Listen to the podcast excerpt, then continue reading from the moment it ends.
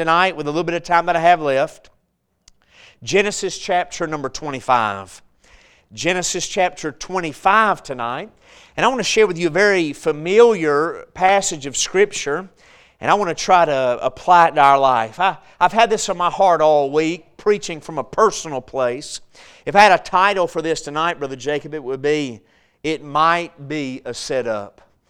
Can I just say this? The devil's always trying to set you up to take you out. The devil's always trying to position you and I in a place to strike a blow to the vital organs of the believer's life and the church. And I want to give you a few things here in Esau's life that you and I, if we notice these things in our lives, we might be being set up for the enemy to take us out. I remember some years ago, there's not any children in the room except for Miss Shiloh, um, but I, will say this. I remember some years ago, I was arrested. I don't know if I told you that when I, when I sent my resume in, Brother Ben, but I was arrested some years ago, and I was facing 16 years in prison. And I, I, I before I came to know Jesus, amen, um, before I came to know Jesus, uh, I had made some poor choices in life that put me in a bad spot. But let me tell you this the way I got arrested was my buddy set me up. I, I should have known he set me up, but he set me up because I didn't pay attention to what he was doing in my life. And I just want to say this uh, when, I, when I heard the handcuffs clasp on and the doors slam behind me, my buddy wasn't anywhere around to be found. Uh, he set me up. And uh, he was my friend, I thought, but look, he had on purpose set things up for me to take a fall. And I just want to say this the devil's trying to do that in your life and my life. Let me read to you here Genesis chapter 25 and verse number 29. Listen as I read. And Jacob sod pottage, and Esau came from the field, and he was faint. And Esau said to Jacob, Feed me, I pray thee, with that same red pottage, for I am faint. Therefore was his name called Edom. And Jacob said, Sell me this day thy birthright. And Esau said, Behold, I'm at the point to die. And what profit shall this birthright do me? And Jacob said, Swear to me this day. And he sware unto him, and he sold his birthright unto Jacob. And Jacob gave Esau bread and pottage uh, and pottage of lentils. And he did eat and drink, and rose up and went his way. Thus Esau despised his birthright. I want to get into this real quick tonight. I got about 13 minutes to give you this, and I just pray it can whet your appetite. But I want you to know uh, the devil is always trying to set you and I up to sacrifice God's best for our life for something less. The devil is always trying to set you and I up in our life so that we might exchange God's eternal purpose for our life for a temporary fix. I want you to know that a temporary fix in life is always easier in the moment.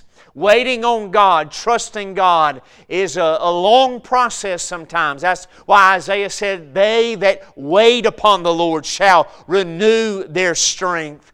And I want you to know in the Christian life, there's an easy way that can satisfy your need. There's an easy way. There's an easy way out. But God's way uh, can take time to work out in our lives.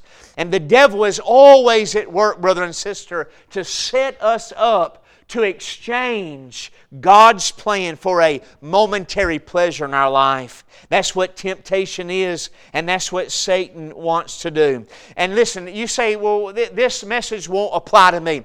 It may not apply to you today, it could, but maybe you can look back over your life, some of you older men of God and women of God, and see how Satan has tried to set you up for failure or set your marriage up for something less than God intended. And maybe here, particularly today, uh, if you're younger, um, the enemy is constantly trying to wear you out.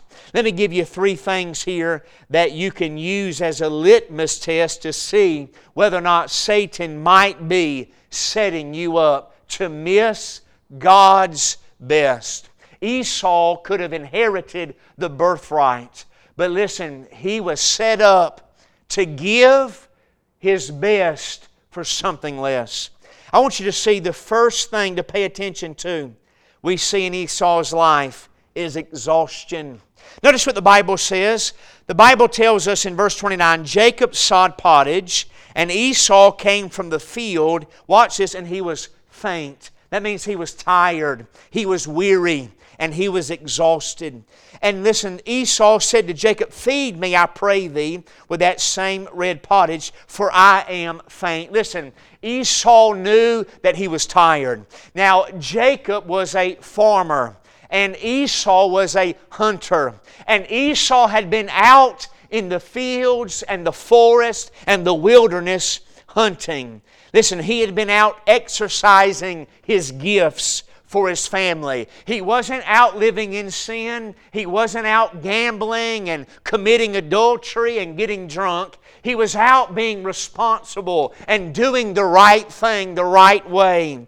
Listen, he had been out hunting wild game and he had come home empty handed. He was exhausted from the journey and the life out of you and out of me, and leave us depleted and exhausted in the Christian life. Look, the, the battle can leave us hurt, lonely, frustrated, disoriented, and confused. Battle weary and tired. Some of you men of God, you've been tired in the journey. And uh, some of us younger folks have been tired in the battle. Listen, that's all right. Every soldier gets exhausted. The Bible tells us in 1 Kings chapter 19. I want to give you some another example in the Bible of exhaustion. Uh, 1 Kings 19, verse 4, 5, and 6. We read about Elijah. The Bible says, But he himself went a day's journey into the wilderness and came and sat down under a juniper tree. And he requested for himself that he might die. Elijah, we're going to see in a moment, had just been used by God to do an unprecedented work in Israel.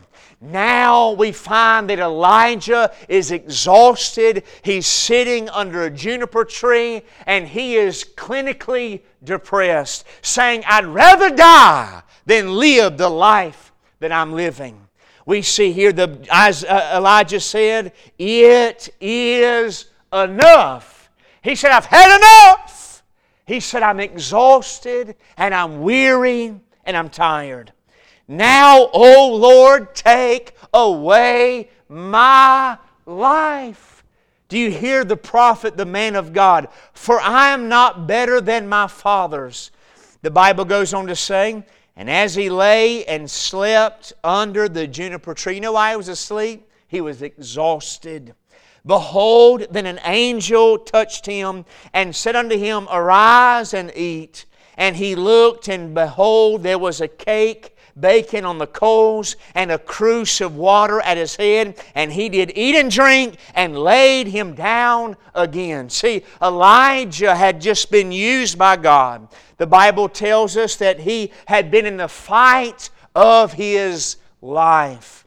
He was on top of a mountain called Carmel, and he had just prepared a sacrifice. He called down fire from heaven, Brother Mike. And listen to this he himself with a sword killed 450 false prophets.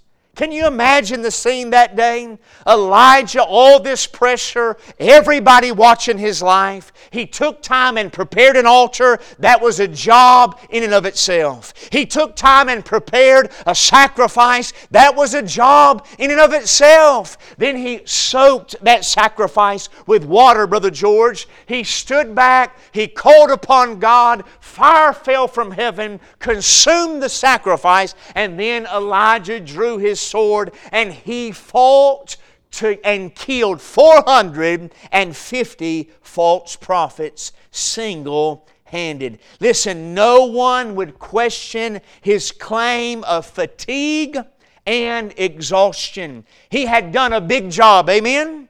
and he was exhausted physically, mentally, emotionally, and spiritually. Can you imagine that being you? All that God had just used you for. And now, after this, Jezebel, the lady, said, I'll kill you, Elijah. And Elijah was full of fear and despair.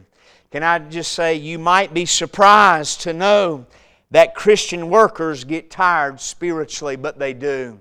And I just want you to know it's all right if you get exhausted, but listen very carefully it might be a setup. Be careful when you get exhausted.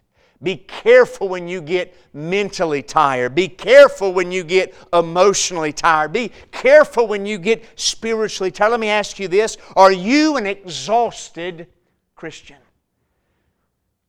Do you need rest? Do you need to recharge? If you do, that's all right. But let me give you the second thing here that was setting Esau up. Number one, he was exhausted. And he was not exhausted from doing wrong, he was just exhausted from his labor. But number two, we see exaggeration. Notice what the Bible says here. He came and, and he said in verse 31, And Jacob said, Sell me this day thy birthright. And Esau said, Listen, behold, I am at the point to die.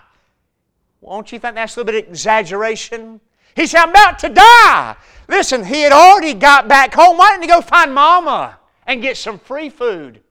Listen, what happens when you get exhausted, we start exaggerating our condition. He said, I'm about to die. What is the point of my birthright? What good is it to me? See, when we get exhausted, we don't see things factually. We see things inflated in our lives. See, Satan is the master of magnification. He can make a small molehill look like a mountain, he can make a small stream seem like a sea. See, Satan might be setting you up by getting you exhausted and then exaggerating your condition he said this I am at the point to die. And what profit shall this birthright do to me? Esau was so exhausted that he actually believed he was going to die. He actually believed he was going to die. Let me ask you this Jesus went without food for 40 days, Moses went without food for 40 days. Listen, you can go without food for a long time before you die. Amen? Listen, Esau hadn't been out hunting 40 days. But he began to exaggerate. Why? Because he was exhausted. Look, when the Christian gets exhausted from the duties and labor, it is not uncommon to see things as extremes. Words like always, it always turns out bad. Words like everyone, everyone is talking about you. Everyone is against you. Everyone is leaving. Every and we start using words like always, everyone, and no one. No one likes me. No one cares about me. No one understands me. We start using words that are over exaggerations of reality. May I just say this? There's plenty of people that love you. There's plenty of people that care about you. There's plenty of people that understand and have walked what you're walking through. There's people around you that care. You're not the only one. They use words like always, everyone, no one, and never. We toss those words around. Well, I just never seem to come out on top. I just never seem to get a break. I just never. And listen, you've had some good breaks in your life. You've had some good blessings in your life. You, God's been good to you in your life. But what happens is Satan sets us up by getting us exhausted in the right work. Then we begin to exaggerate our circumstances.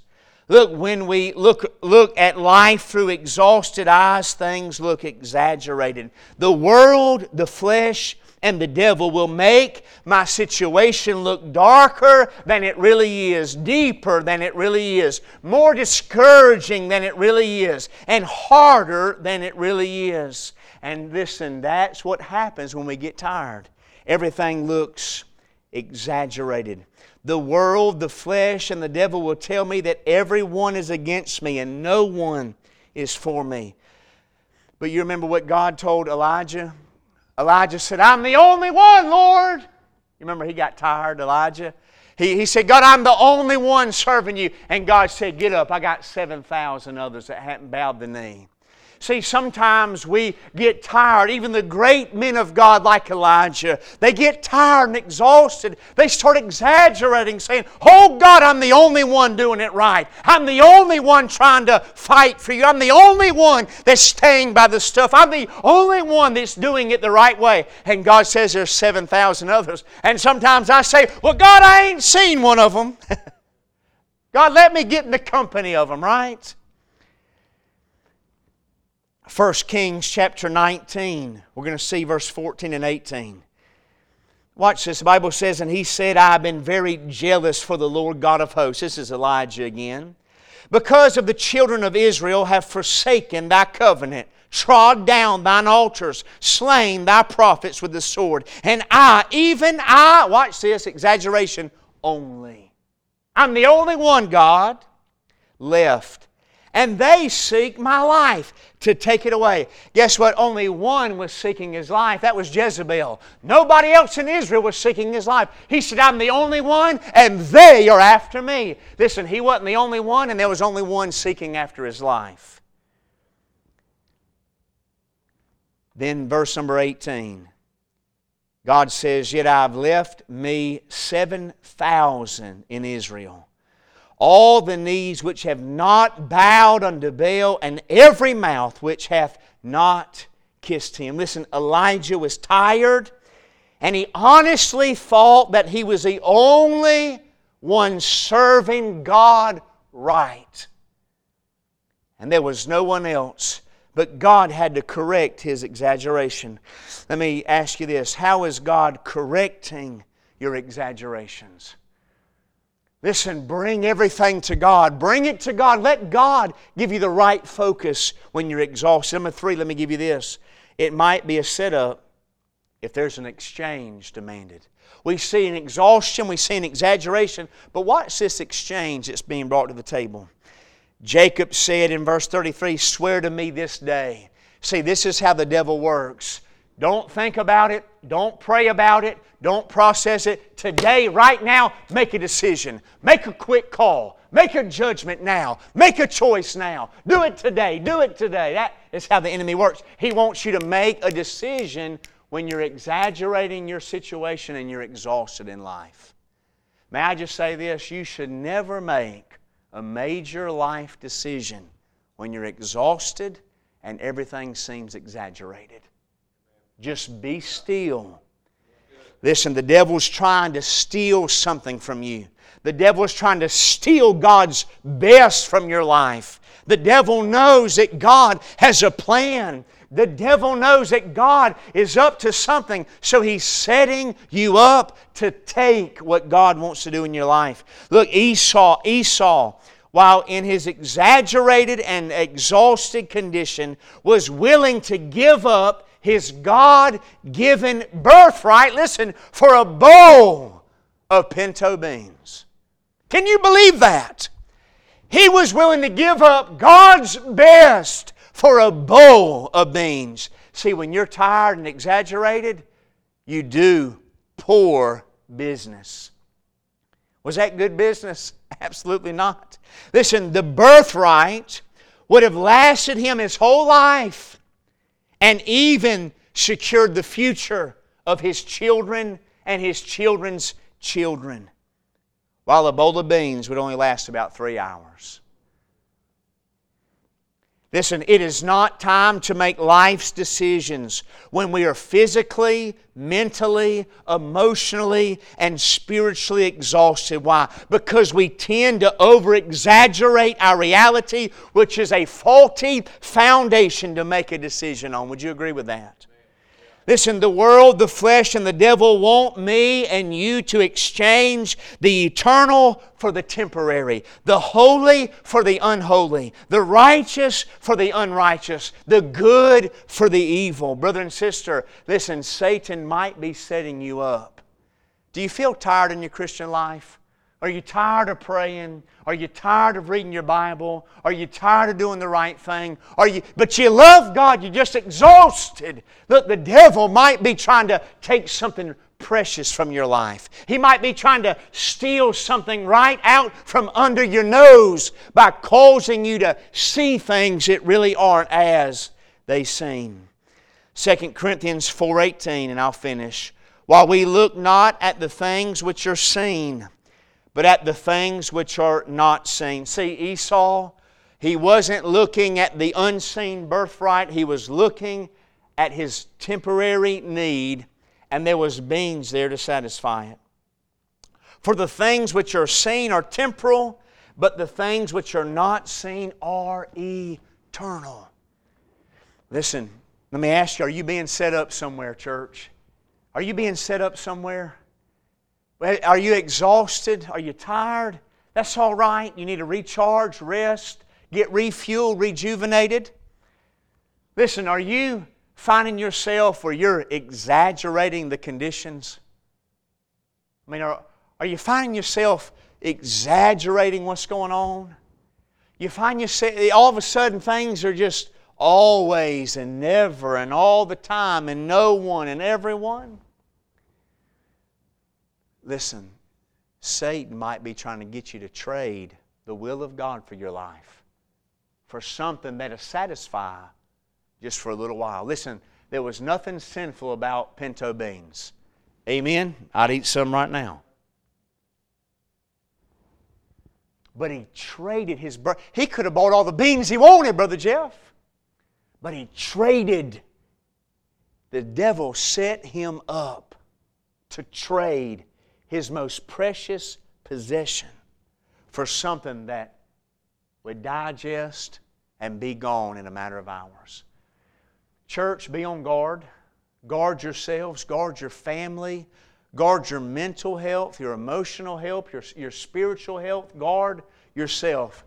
And when you find yourself getting tired, uh, what do they say? Halt, H A L T halt, stop everything. If you're hungry, hangry, Brother Chuck. A, angry. L, lonely. Or T, tired. Halt. Stop. Don't be careful. You might be being set up. Hungry, angry, lonely, or tired. Don't make decisions based on those feelings. Amen? Father, I thank you for my church family. I thank you so much for your, your goodness in our lives. God, we know the devil is on the prowl, and God, we don't want to be set up and not know about it. God, last time I was set up by a man, God, I went to jail. And God, I don't want to be set up again and not know about it by the enemy. God, I pray that if there's anyone here tonight, or anyone listening to this, God, or anyone that will listen to this, God, that finds themselves slapped, wore out, and exhausted in their Christian service, that they would pay careful attention because the devil might be setting them up to exchange a temporary solution for an eternal possession. God, we need you in our life. In Jesus' name we pray. Amen and amen.